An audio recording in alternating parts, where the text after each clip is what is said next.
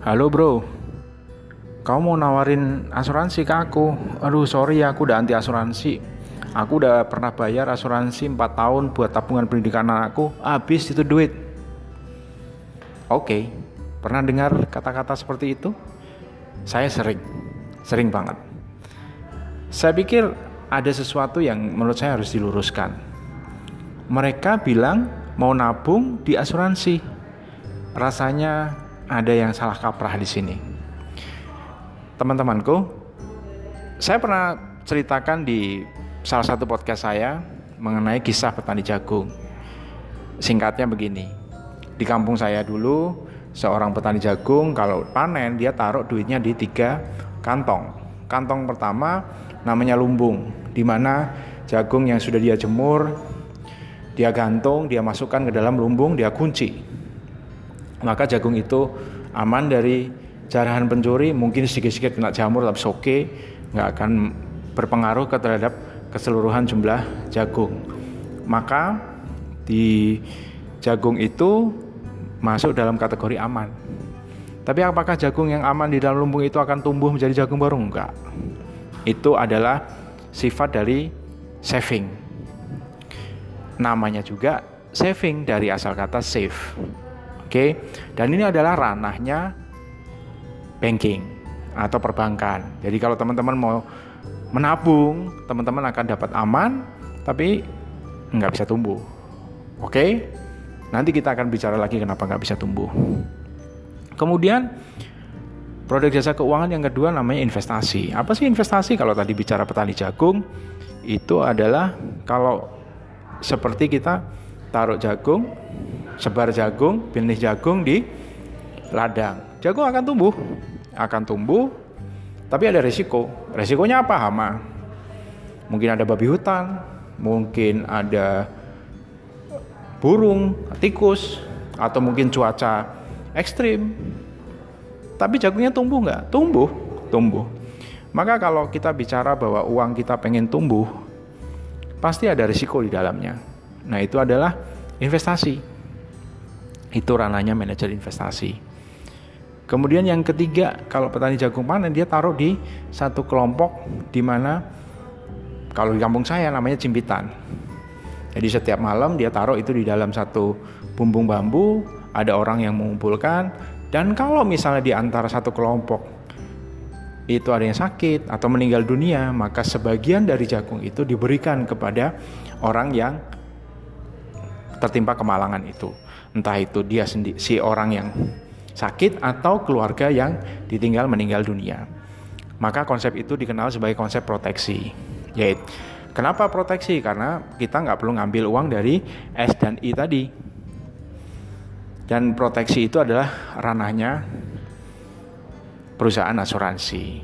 Maka saya selalu bilang tidak tepat bahwa istilah menabung atau investasi di asuransi karena memang bukan tempatnya. Menabung itu di bank, berinvestasi di manajer investasi.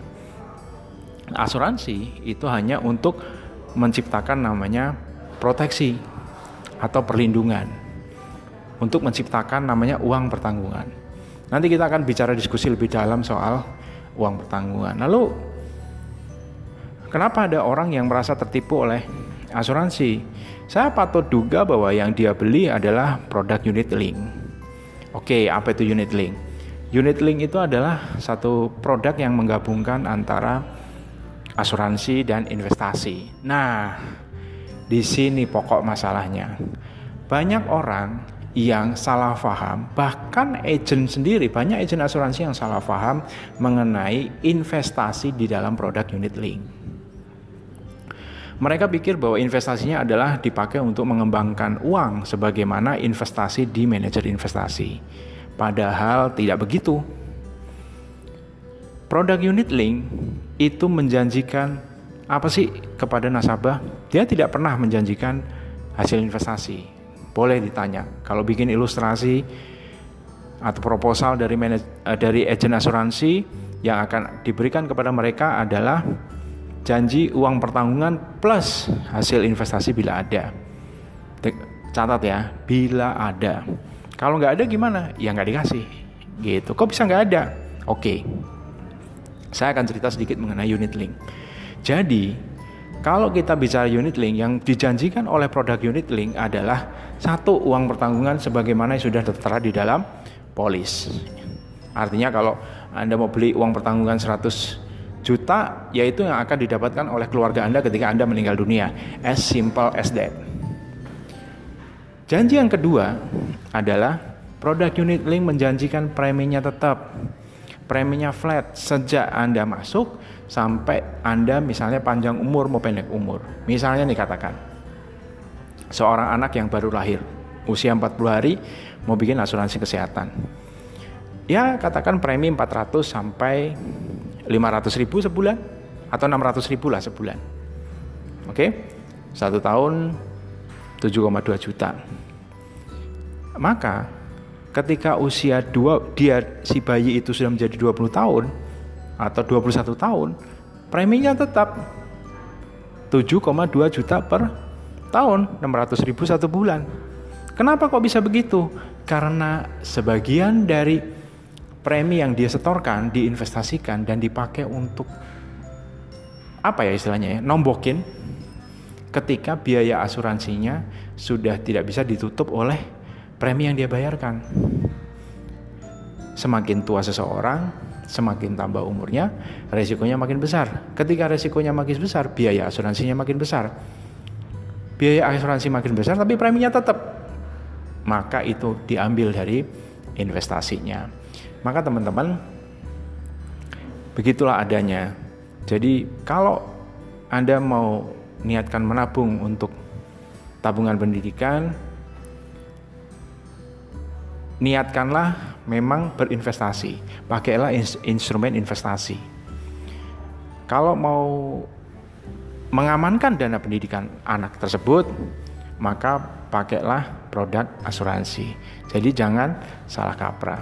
Ketika Anda membeli produk asuransi, Anda sudah tahu resikonya, Anda sudah tahu manfaatnya, dan yang harus Anda tahu bahwa ketika Anda membayar premi asuransi jiwa, anda harus sadar bahwa uang Anda akan berkurang karena ada biaya-biaya di situ.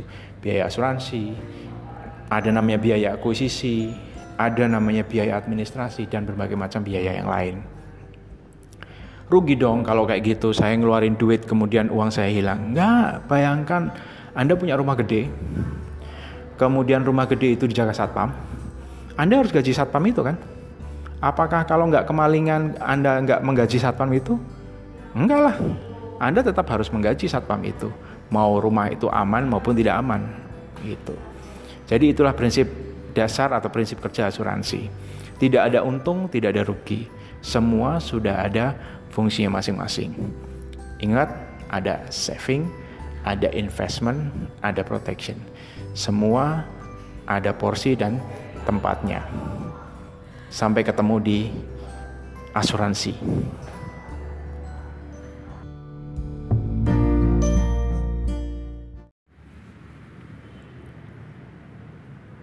Ayo bahas, ambil asuransi dari aku.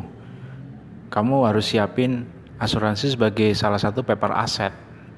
Demikian kata seorang teman yang agen asuransi. Oke, okay, saya juga agen asuransi, tapi saya pikir saya perlu meluruskan konsep bahwa asuransi adalah paper aset.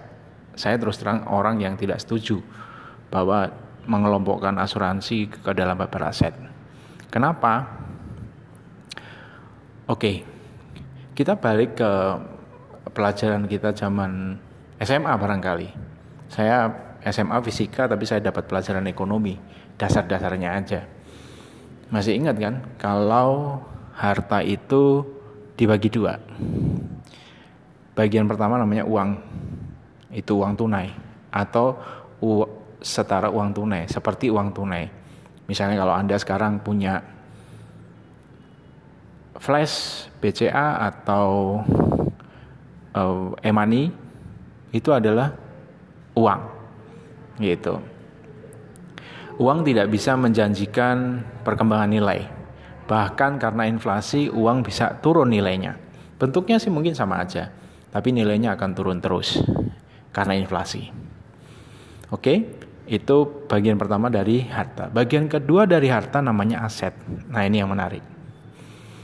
Banyak agen asuransi lupa bahwa aset itu ada dua macam. Ada namanya aset tangible, ada namanya aset yang intangible. Apa sih aset tangible? Aset tangible itu aset yang kelihatan ada bentuknya. Dia seperti rumah, mobil, kemudian mungkin saham, mungkin ada reksadana dan lain-lain. Jadi ada bentuknya, ada wujudnya, ada nilainya juga, gitu kan.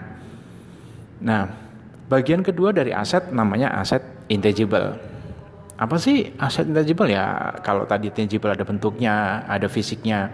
Kalau ini intangible berarti nggak ada nggak ada fisiknya, nggak ada bentuknya, tapi kita karena ada aset intangible itu kita bisa meleverage atau meningkatkan nilai kita. Yang termasuk aset intangible adalah bakat atau keahlian kita.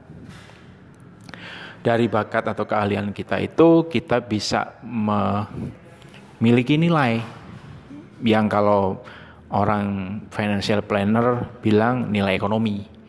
Jadi semakin ahli kita maka nilai ekonomi kita akan naik. Kenapa? Karena kita akan lebih banyak menghasilkan penghasilan karena keahlian kita yang makin naik atau bakat kita yang makin baik gitu ya. Oke, sekarang kalau kita bicara aset, ada tangible, intangible gitu kan. Asuransi ada di mana? Kalau menurut saya tidak ada di dua-duanya.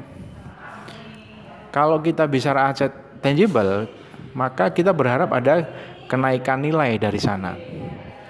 Kalau kita memiliki produk asuransi yang notabene adalah sebuah kontrak pertanggungan, maka kita tidak terlalu bisa berharap akan ada kenaikan nilai. Contoh, misalnya saya membeli satu produk asuransi dengan uang pertanggungan satu miliar.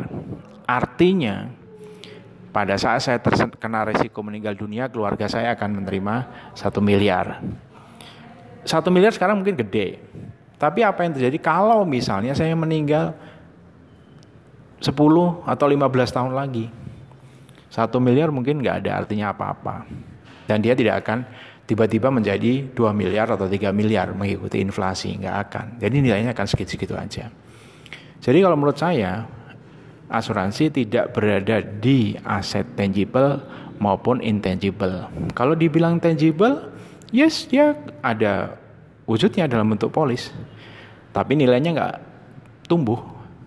Kalau disebut sebagai aset intangible, ya nggak bisa juga, gitu kan? Maka saya cenderung bilang bahwa produk asuransi tanpa nilai tunai adalah kontrak pertanggungan biasa, bukan aset. Maka kalau saya ada ketemu agen asuransi yang bilang dan jualan ke nasabahnya bilang bahwa yuk ini paper aset, paper aset. Saya kira itu mitos belaka. Ada yang harus diluruskan kalau menurut saya.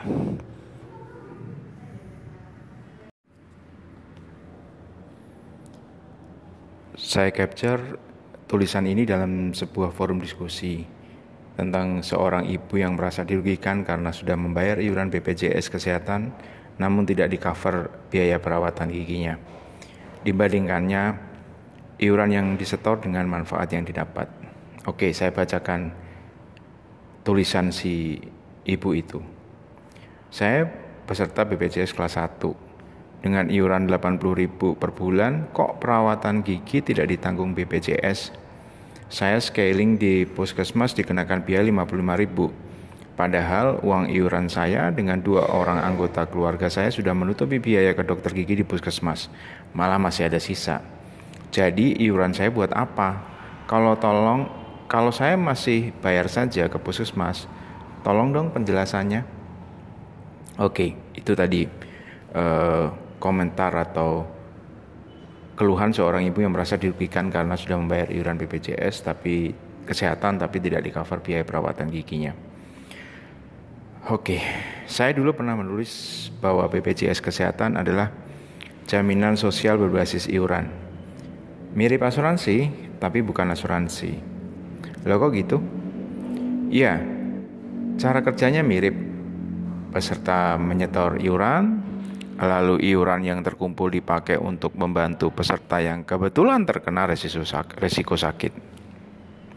Bedanya, dalam asuransi ada pengelompokan anggota yang memiliki pada konsekuensi pada pengelompokan iuran berbasis kesamaan tingkat risiko para anggota tersebut.